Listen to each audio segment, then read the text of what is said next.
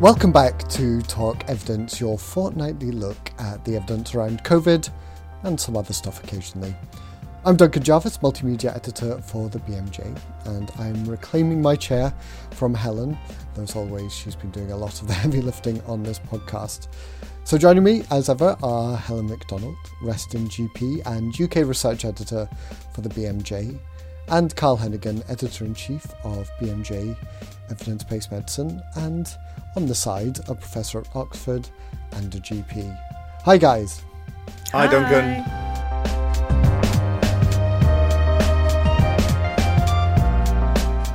So, uh, yeah, I was off. I was on holiday last week, um, which was very nice.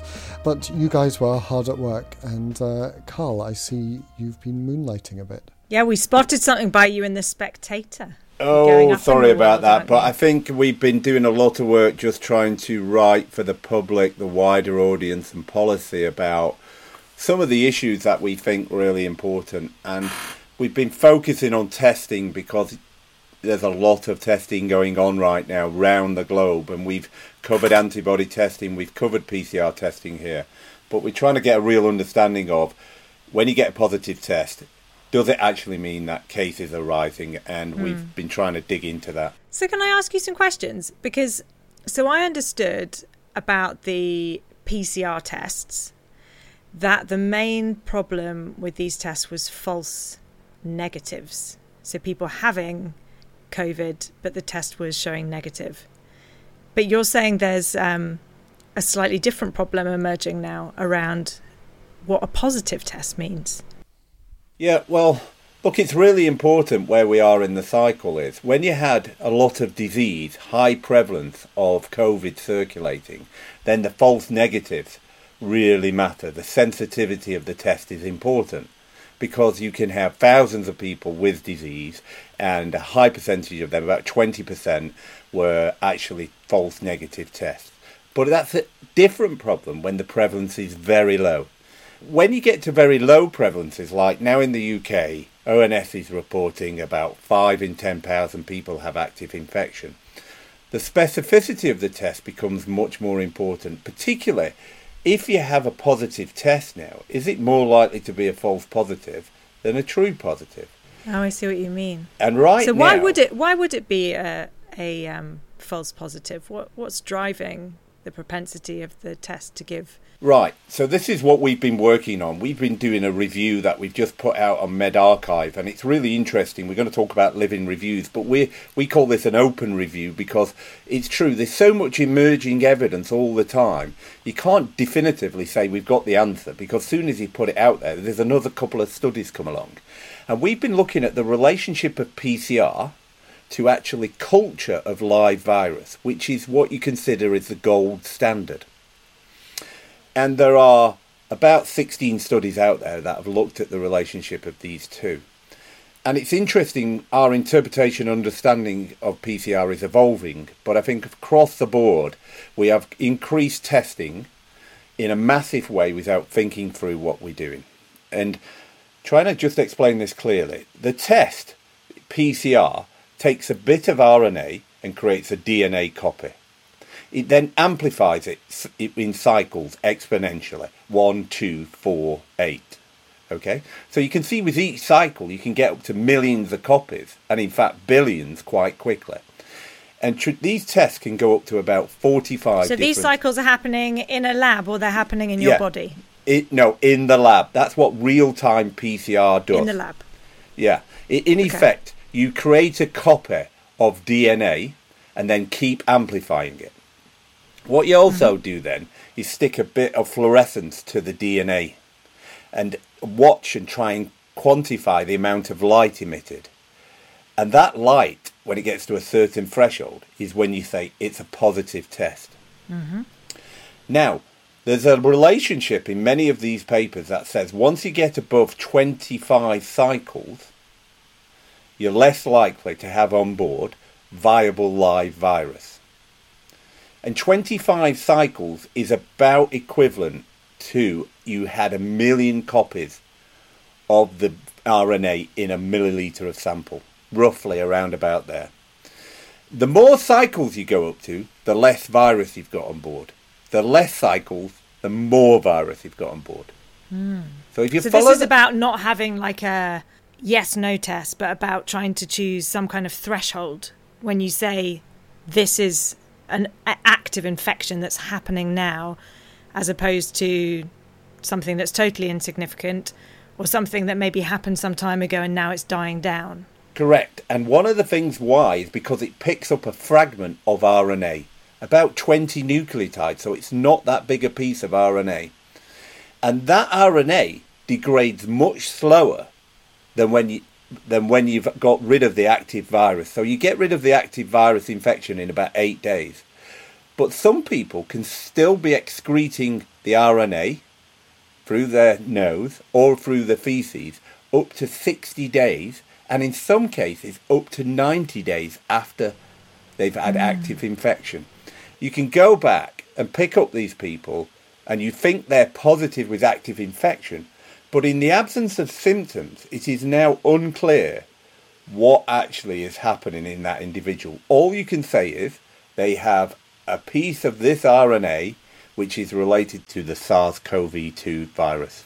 So the interesting bit there is, I mean, we know PCR picks up tiny amounts of DNA. Um, that's why you know it's used for uh, uh, DNA testing in, in crime scenes and things. You know, it can it can amplify really tiny samples, and it seems like did that just get forgotten when we started doing testing? Like, how did we not figure this through? Yeah, and I think this is the point we made in the article. It's going back to the old Will, William Osler. Listen to the patient; he's telling you the diagnosis. Well, actually, that's gone out the window with this new biotech mass screening approach. There's no need for symptoms and signs. There's no need for confirmatory other diagnostic tests. So, for instance, a CT scan that says you've got viral pneumonia. All you need is a very weak test. And it's interesting, there's a rapid response in the BMJ to one of the diagnostic articles from a group of clinicians and public health doctors in Wales who did, found 26 tests amongst the people they were testing in routine testing, and of them, 19 were weak positives, i.e., the cycle threshold was above 35, and one of them was up to 43. When they retested all 19, all 19 were negative, and one of the patients had actually had uh, a PCR positive test three months before and had antibodies on board. So this is where you hear these stories where they goes, "Oh, somebody's got it a second time." No, actually, their high chances are they're shedding RNA still that takes a long time to degrade. Now, you can understand the importance of this. Imagine if you was going for an operation.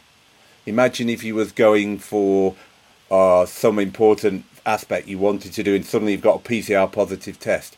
And so I think this threshold is really important and we have to understand them.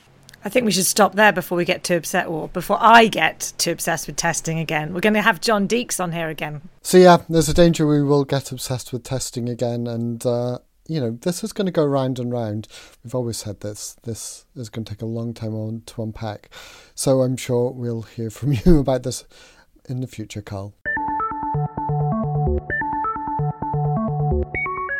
Now, last week we wanted to talk about treatment and particularly a new living meta analysis on treatment for COVID.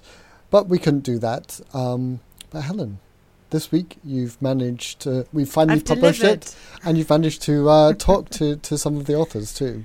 Yes, his content wasn't quite ready. Um, and it's loosely tied to a project which uh, I've been involved in um, for some years now, the BMJ's Rapid Recommendation Series, which is a collaboration um, with the Magic Foundation, who are made up of doctors, methodologists, um, who whose joy in life is to produce timely, high quality, evidence based guidance. And at the start of the pandemic, um, the Magic team and I were talking about what we might do um, through the pandemic to be useful, and, and an idea that kind of um, we settled on was around COVID treatments. And I think this was a good choice because drugs were being prescribed in the early days on very, very shaky evidence, and we knew high quality trials were coming, um, and we knew that there would be a need to try and bring those together to make sense of them and not just to publish the evidence, but also to provide clinicians with guidance on what that might mean. So this is this is a living project. I'm going to call it a living project. So It's very much an evolution, and there are two elements that have been published so far. One, as Duncan said, is the Living Systematic Review, a network meta analysis of randomized controlled trial evidence on the treatments of COVID 19. And this is a live publication that's going to alter over time, and it will take readers on a journey, and me, from very little certainty on which drugs might work or not towards hopefully a clearer picture over the coming months.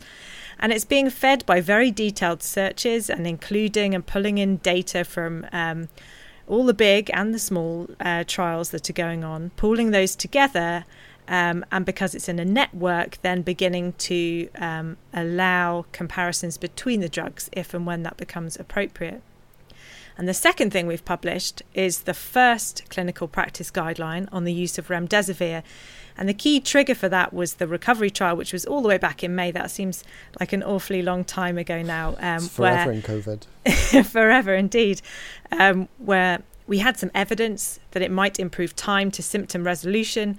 Um, and they had some data which was really quite uncertain around um, death.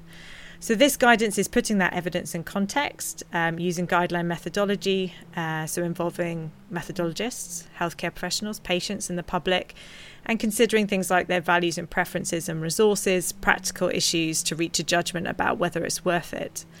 And we'll include the links to both the papers so you can find them.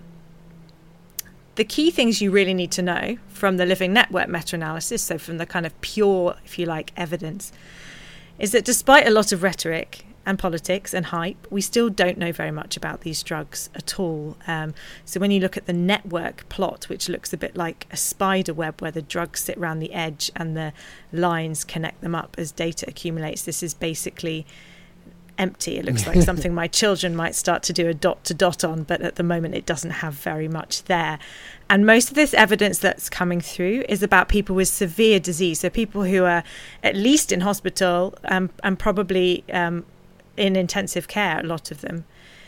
And at the moment, the clearest evidence we have is for systemic, so oral or intravenous glucocorticosteroids, and there's moderate evidence there. So it's probable that both death and ventilation is reduced using those treatments compared with standard care in people with severe disease.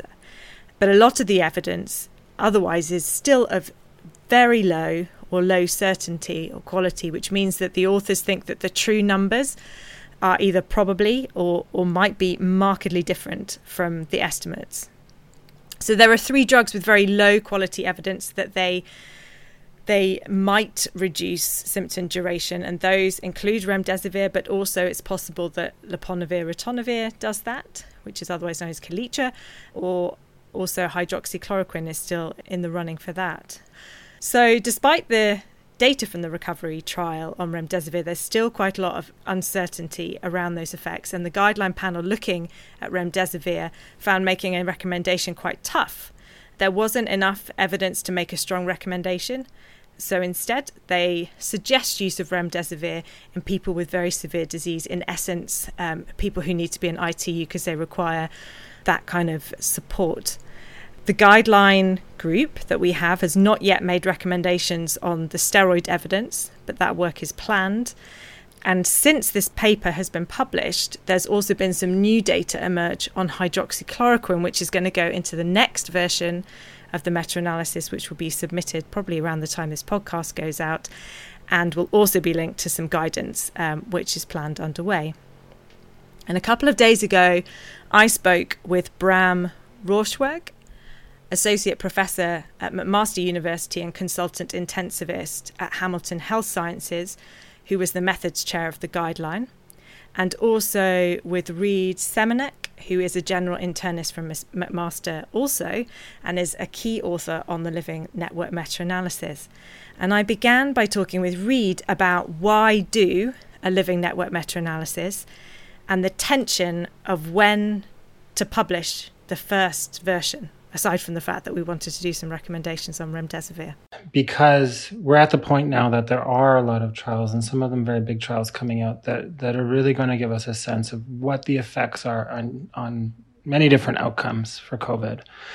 Um, the struggle is is uh, um, when there's so many different drugs being tested at the same time um, that uh, comparing the effectiveness between different drugs um, can only be done with a network meta analysis. And so, as opposed to a typical pairwise meta analysis where there's um, drug A against drug B, and you have a number of different trials and you combine them all, you get one estimate for that comparison.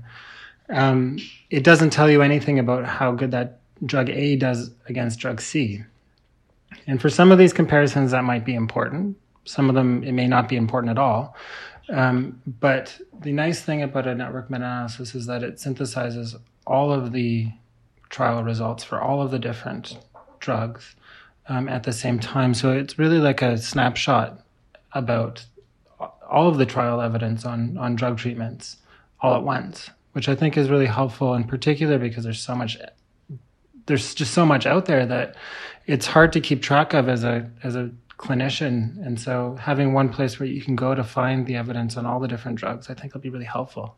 This network meta-analysis is published in the BMJ and one tension we felt as this went through the process and something that we've seen online is this idea of when is there enough information to start this thing um, and there are people and i confess to being one of them who are interested in knowing even now, if the answer is we don't really know if any of those treatments work, I like the idea of having something out there that makes that clear and then watching the story of it evolve.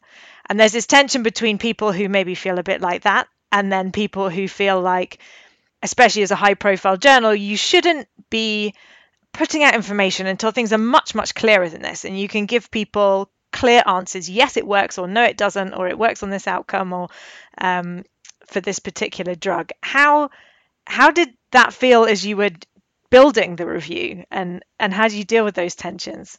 Well i mean from from the covid perspective it's really interesting because at the beginning and and even now to an extent um, you know clinicians and myself included were throwing all these different drugs at people um, without really any evidence hoping that they, in many cases, just hoping that they might work. Things like ivermectin or hydroxychloroquine.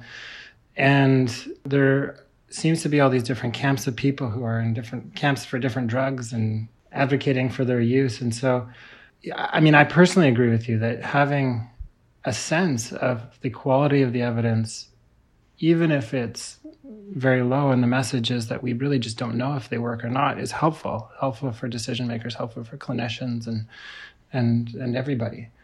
But um, certainly, it was a it was a challenge, and and some of the peer reviewers and and and commenters on Twitter have, have pointed out that it's so early that for many of these drugs, why even publish these this data? And especially, you know, when there's early small trials, they tend to be they often tend to be more positive than the actual results finally end up being when you do get definitive bigger trials. And so at this stage there's there's a real risk of, you know, in some cases we think of this as publication bias, but we there's a real risk of overselling the benefit of some of these therapies based on small trials, trials that might not be blinded or have other limitations. I've got a question for both of you. So, Duncan, I wanted to ask you as a layperson where you stand on this issue of wanting to know, even if things are uncertain, versus only really wanting to know something when there's something to say.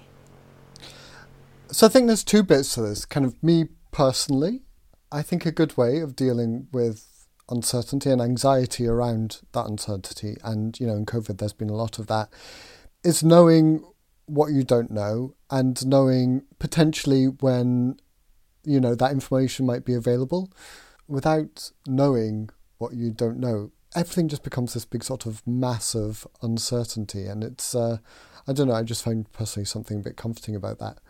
But you think you might be abnormal in some way. I wonder i mean I, sitting here listening to you guys each week as well is uh, is a bit different too. But i think the other bit to it is you know, when you watch the news and you see politicians or any particular individual try and express certainty over uh, a treatment, you know, hydroxychloroquine if you're Trump or something. Again, at that point, it's really important for people like the BMJ, you know, authority figures to say, no, that's wrong. We don't know yet. The evidence, we've been really careful, we're looking at it, and no, we don't understand what um, the truth is yet. So any. Uh, it can help gauge, you know, that rhetoric that's going on. And Carl, what do you think? I mean, you are I guess, a reader of the BMJ before you became one of our specialty journal editors, and you should feel free to speak freely. But do you do you kind of expect that um, higher profile medical journals should be publishing evidence when things are uncertain? So, look, I'm a big fan of this project, Living Reviews. I think this is the way forward. Where I have a slight difficulty is providing a recommendation when there's still uncertainty. And I think that's where you get into a bit of a, a grey area. And I noticed when he said, look, we're going to make a recommendation on remdesivir, despite the fact it's low quality evidence and it's still emerging. And I think that's the key, you see, is I would refrain from that. Be clear about what's most beneficial. Here's the guidance. Other stuff here, you've got nine trials upcoming so there are there are a couple of things I think this would really work with. When you hover on it, I'd like to see the information from Figure Two, which gives you the effect sizes, so that the clinician can look at it and go, "Oh, I see where we are. I see what the effect sizes are looking like, and the size of the uncertainty." And the other thing. do you think you're a bit unusual, Carl, in that you can hover on that and know what that yeah. means, yeah. and in effect, sort of make a recommendation in your own head because clinical practice continues in the face of uncertainty. That's what that's what Doesn't doctors it? do, though. So you, you, still have to make a decision to give the drug or not give yeah. the drug. And that's the role of doctors, and that's the role of general practitioners, healthcare professionals, and I think it's really important to understand that's what we do. When it's very clear, the recommendations are clear about the evidence. Doctors op- operate, health practitioners, paramedics all understand what to do. Aspirin, heart attack dexamethasone in the context of somebody who's on ICU. We get the evidence is clear, but it's more nuanced when it's unclear, and I think that is where you have to refrain. I think it would be helpful to give the link as well to the sort of upcoming trials as well, so you could just go in and say, right, what's happening? Is there another big trial about to report? Okay, I'll have more certainty. I can come back in a week's time. I'm going to make the decision now. In a week's time, that may change. Well, you should find that in the paper soon because uh, we have a plan to do that. But that is a good place, I think, to come to Bram, who chaired the guideline group, um, to perhaps address some of the concerns you have, Carl, about um, making recommendations with so much uncertainty. So we formally assessed uh, the results of Reed's network meta-analysis, specifically remdesivir, looking at the benefits. And you said the main benefits were really looking at the uh, decrease uh, in duration of symptomatology or an improvement in time to clinical resolution. And uh, as well, any p- potential benefit or harms, we uh, considered things like patient values and preferences, the feasibility, acceptability, the certainty of evidence, and we ended up in this in this position, as you may have mentioned, of making a conditional or weak recommendation for administering uh, remdesivir to patients with severe COVID illness. Now we should pause there because I think uh, this is this is more guideline jargon, isn't it? a weak recommendation.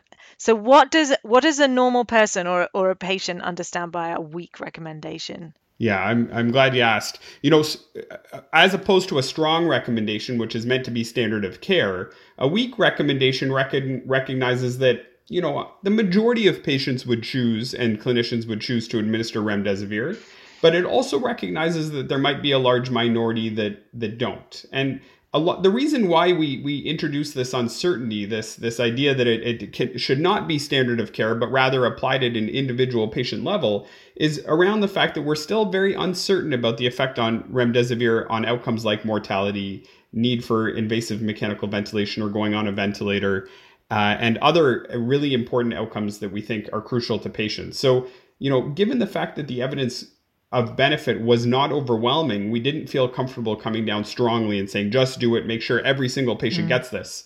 Uh, but again, given the signals that we had, the panel felt like uh, at least the majority of people would want it.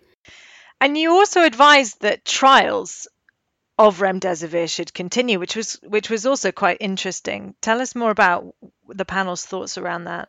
Given this ongoing uncertainty, um, you know, there's a lot of uh, contexts where remdesivir uh, may not be used currently, and you know, you think about again, it's a very costly drug. You think about resource poor settings, um, this sort of stuff. It's it's it prioritizing remdesivir might be distracting against other interventions that we know are helpful, like good supportive therapy. And, you know, we'll never improve our estimates or our understanding of the effectiveness of remdesivir unless we do ongoing trials. And, and given the uncertainty that persists, the panel felt quite strongly that equipoise or, or enough uncertainty to feel comfortable randomizing patients to remdesivir or placebo persisted that, that we really felt like trials should continue evaluating this drug uh, in the setting of severe COVID illness. And it's, it's a bit uncommon for guideline panels to make such a strong statement, but our, our panel felt very strongly about uh, recommending that trials do continue evaluating this drug in COVID. And of course, those aren't trials starting from scratch. Many of those trials were already underway. So it's about those trials continuing, hopefully to give us an answer relatively soon. Do we do we have any news on on that? Absolutely, and probably the biggest one uh, folks may have heard about evaluating remdesivir is the Solidarity trial, which uh, was run and administered through the WHO, including uh, countries around the world. Uh, here in Canada, we had an offshoot uh, of Solidarity, and from what I've heard, is that they have finished uh, enrollment, and actually, we should see results of remdesivir from Solidarity soon. But even beyond this, there are many other smaller trials evaluating remdesivir, and you know, in the future, hopefully, they'll be included in in Reed and Team's network meta-analysis and provide more um, certain uh, estimates of effect on the outcomes that we care about. So actually, Carl, having listened to Bram, I don't feel like you're that far apart from him. I just think that you're not a fan of weak recommendations. but it does highlight that there is this difficult um, tension as evidence emerges on this drug and a need to be open about the uncertainties, to be quite nuanced in how the recommendations and discussion unfolds, and, and really that things need to live because as new data comes from Solidarity and other trials, um, there's going to be a need for that panel to look at the remdesivir um, recommendation again as it becomes clear that either it does or it doesn't work as well as we understand now, or that ongoing equipoise remains. And the equipoise thing I thought was quite interesting. And one thing that emerged in the panel discussion around equipoise, or a kind of tension that I really felt, was this idea of the individual versus more of a public health system perspective. So a, a patient might think there's enough certainty here that if I was severely ill and my duration of illness could be shortened, or it might be, I, I might be happy to take that risk versus a healthcare provider who has resource considerations perhaps to make, who really may wish to see the outcomes on ICU admission or ventilation or death to really try and consider whether it's value for money. There's quite a lot of complicated stuff you've put in there, haven't you? I think I think this idea that equipoise is really important, but the problem is in a new disease, when you've got seriously unwell patients, it's very difficult to step back and say, look, let's enter them into a trial. Because, and I've seen this particularly with some important questions around things like coagulation treatment, is another area where people say, look, we know what to do, and other people say, no, we need trials, we need to understand what the correct doses are. I think this is hopefully a watershed moment where the recovery trial, like what happens with the WHO, starts to increase the collaboration because that's an important aspect. You need much larger trials done efficiently in a standardized way. That means these living reviews become much easier to update with accurate and information that's clear and coherent and standardized. That's important. I'll come back to the point on the recommendations. I think you lose credibility if you keep flip flopping your recommendations. One minute you're saying maybe give it, the next minute you're going, oh, the evidence is going that way. And guidelines can never resist the temptation to give recommendations. And some of them give huge numbers of recommendations on poor quality evidence. I think they'd be incredibly improved if they just said, look, here's the seven or eight areas where there's very clear evidence. Here's the areas where there's uncertainty. We'd like that reduced And to now, we're going to leave that to individual clinicians to understand the evidence and apply it to the patients as they see in the context and leave it to that individual decision making.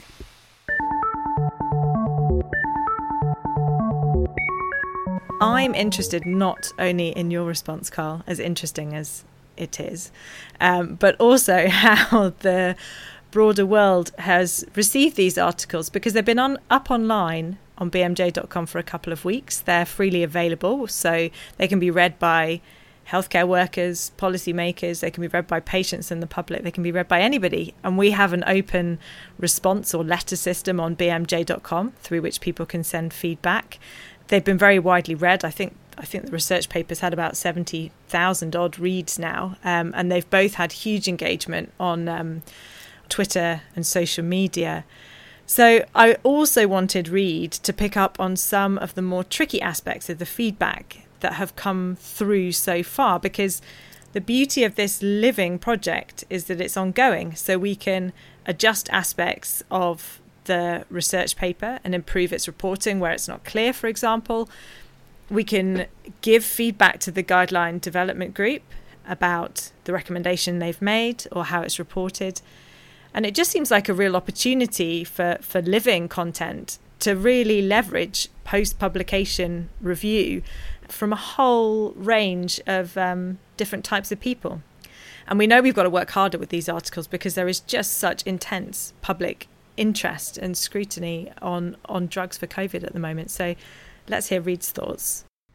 For me, the biggest surprise that I saw on, on Twitter was that it was picked up and we measured, I think, eight different outcomes um, of varying importance to patients, and and clearly preventing death is the most important thing. And our message for most of the drugs was that we really don't know if they prevent death or not, and that's the most important message I think that came from our network meta analysis. But one of the outcomes, time to symptom resolution, seemed to show um, impressive benefit for hydroxychloroquine. And it was the only outcome that showed any suggestion of a benefit for hydroxychloroquine, and even compared to other drugs. But it, it seemed to have been picked up by folks who are strongly supportive of hydroxychloroquine. And that message was sort of picked from the what I thought were the basement bottom part, not important part of our article and and and amplified. Which is too bad because it, you know, the certainty around that is so low. We have no idea if hydroxychloroquine reduces time to symptom resolution. We're a bit more certain in remdesivir or not, and and and how big that effect might be. And so I think the nice thing about having a living network meta-analysis is that actually we can take a lot of this feedback and and learn from this, and with the next iterations we can update and be a little bit more clear about our presentation. So that I thought that was really interesting.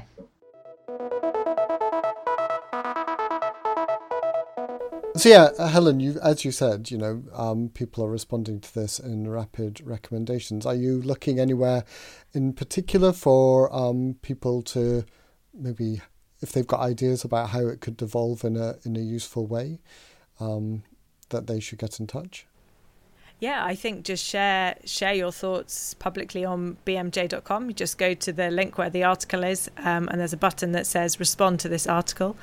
Write your name in and tell us um, if it's been useful to you. If not, why not, and how it could be better.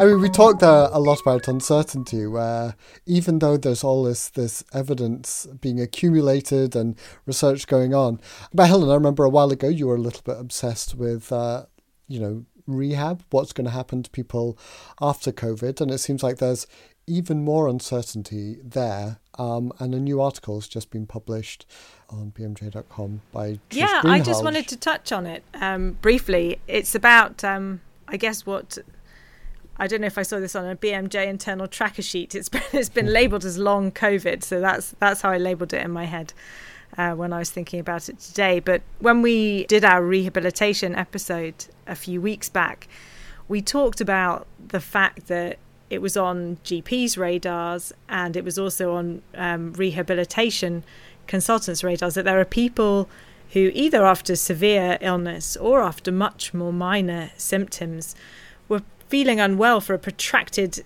period of time after COVID.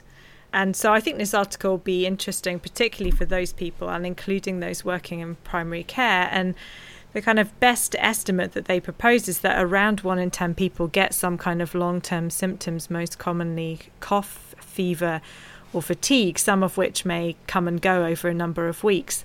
And from an evidence perspective, I thought it was quite interesting to see how the authors tried to put this article together in, in an evidence based way. They're very very open about the fact there are no recommendations here.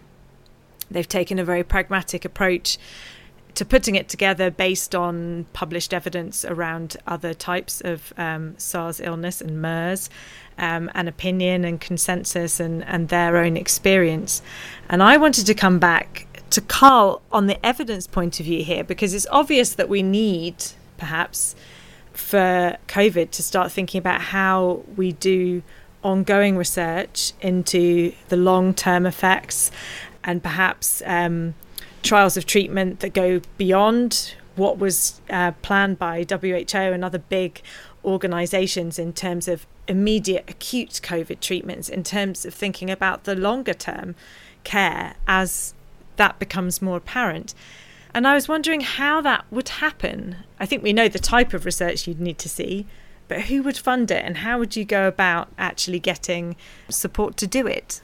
Yeah, and it is difficult to get funding for cohort studies, if you like, prospective cohort studies, when you really want to understand, based on the exposures, some of the factors at the front end, what's going to happen over the long term. And there's been a move away from funding that type of research. And I think in this situation is, um, I think that will be an error. But I think what we it makes me think about is one of the areas where I think we've gone wrong in the past is we've separated out communicable disease research and non-communicable disease research. So there's over here a group of people doing cardiovascular disease, diabetes, and over here there's a group of people doing malaria, respiratory pathogens, SARS. And what actually we're talking about here is looking at people in the interaction of the two. We know there are certain features like obesity. We know there are certain features like diabetes that worsen your outcome.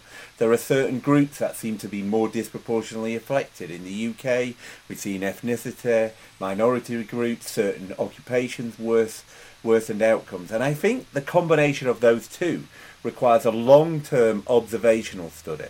Some of it requires in-depth interviews. Some of it can be followed up in some of the clinical practice database to look at the harder outcomes. But I'd also, one thing I'd consider is widening it out just beyond COVID because I think this is a relationship within lots of inf- infections. Influenza gives rise to problems. It gives rise to heart attacks, strokes, long-term problems. Anybody who's had a bad bout of influenza will know how debilitating it can be. And so what you want to know is where they're, say, they're similar and where there are some differences as well with COVID. Well, after this goes out, if people are interested in long COVID, then uh, make sure you have subscribed because um, we will have Trish on the pod talking about what she found and uh, you know trying to put that into context for clinicians actually helping people uh, who seem to be experiencing this. As opposed to clinicians like me and Carl who are not helping people.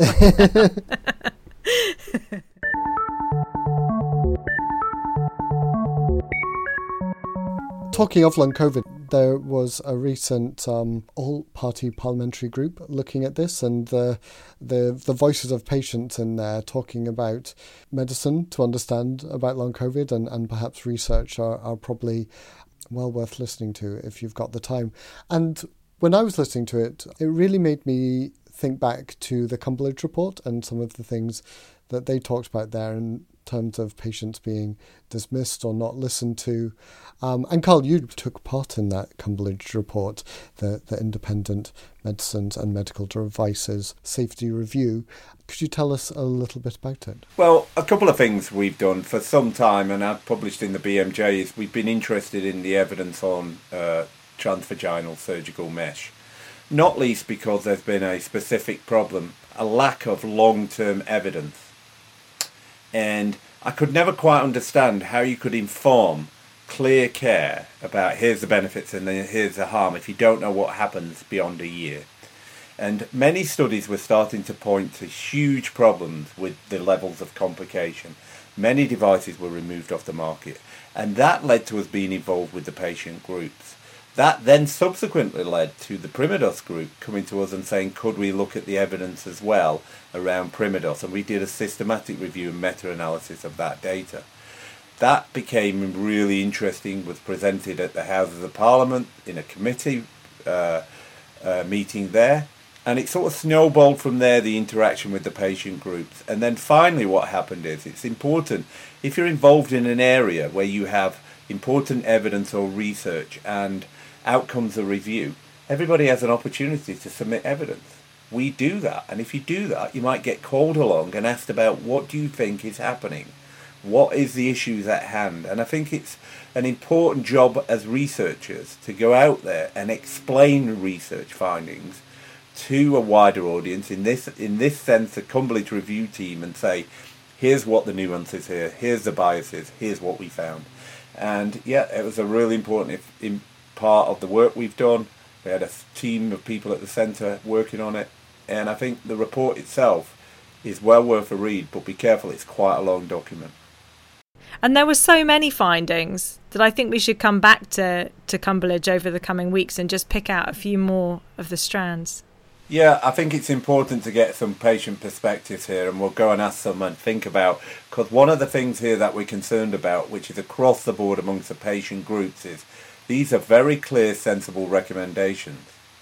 However, will they get enacted? Will they, or will they be sort of brushed under the carpet? And so, for instance, some of these have been talked about for 15, 20 years, whether it's a conflict of interest register, whether it's been talked about the need for a device database. They're all on the table, and to some extent, they should have been done previously, and they may not get taken up if we don't have concerted action. Well, there we go. Uh, a little trailer for the future. We will be looking at all of the, the various bits of that report. I mean, it really just picks up on, on everything we always talk about in this podcast. Now, I will um, put links to all of the articles, the drug treatments for COVID 19, living systematic review and meta analysis, Remdesivir for severe COVID 19, a clinical practice guideline, and management of post acute COVID 19 in primary care. So those will all go into the podcast text.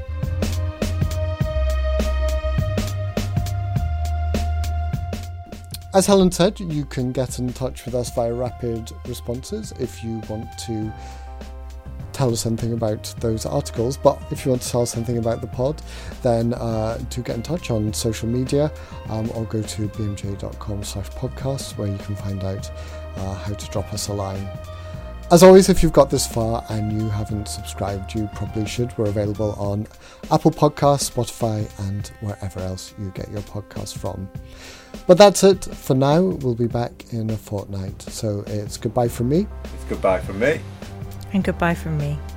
Take care.